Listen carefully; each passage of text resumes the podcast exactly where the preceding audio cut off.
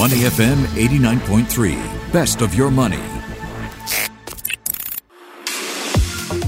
Market View Minutes with Michelle Martin on Money FM 89.3. We have three stocks to share with you this morning two in the gaming space and another stalwart here at home. Have you or your kids tried out Roblox online game platform? It allows users to easily program games and play games created by other users. The company went public just a month ago and it's making news now because it has attracted a number of buy recommendations from analysts this week. Roblox is currently trading at around 70 US dollars a share. Morgan Stanley Stanley's Brian Nowak has set a target price of 80 US dollars, though he adds Roblox could outperform even further as there are a number of new opportunities on the horizon. Bank of America's Ryan Gee writes Roblox is, quote, one of the most compelling alternatives to traditional mobile game developers. Gee says Roblox could rise as far as 100 US dollars a share. Next, let's look at GameStop. Shares of the video game retailer GameStop holding steady despite a plan announced earlier this week to raise as much as 1 billion US dollars by issuing new shares.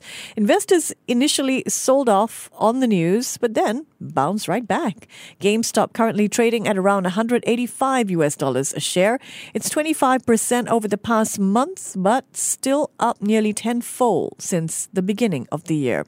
The question now is whether GameStop's new plans will help it hold on to those gains since the start of the year and build on them further.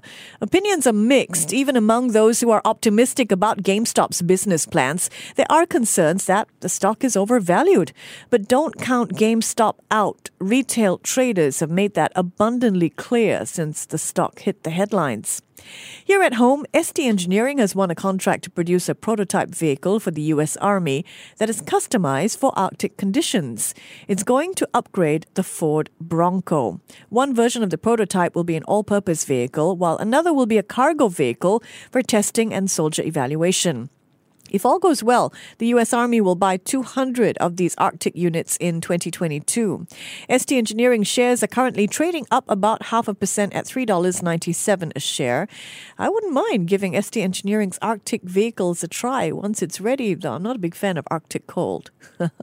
Maybe I should stick to investing. And that is your Market Minute. I'm Michelle Martin. To listen to more great interviews, download our podcasts at moneyfm893.sg or download the SPH radio app available on Google Play or the App Store.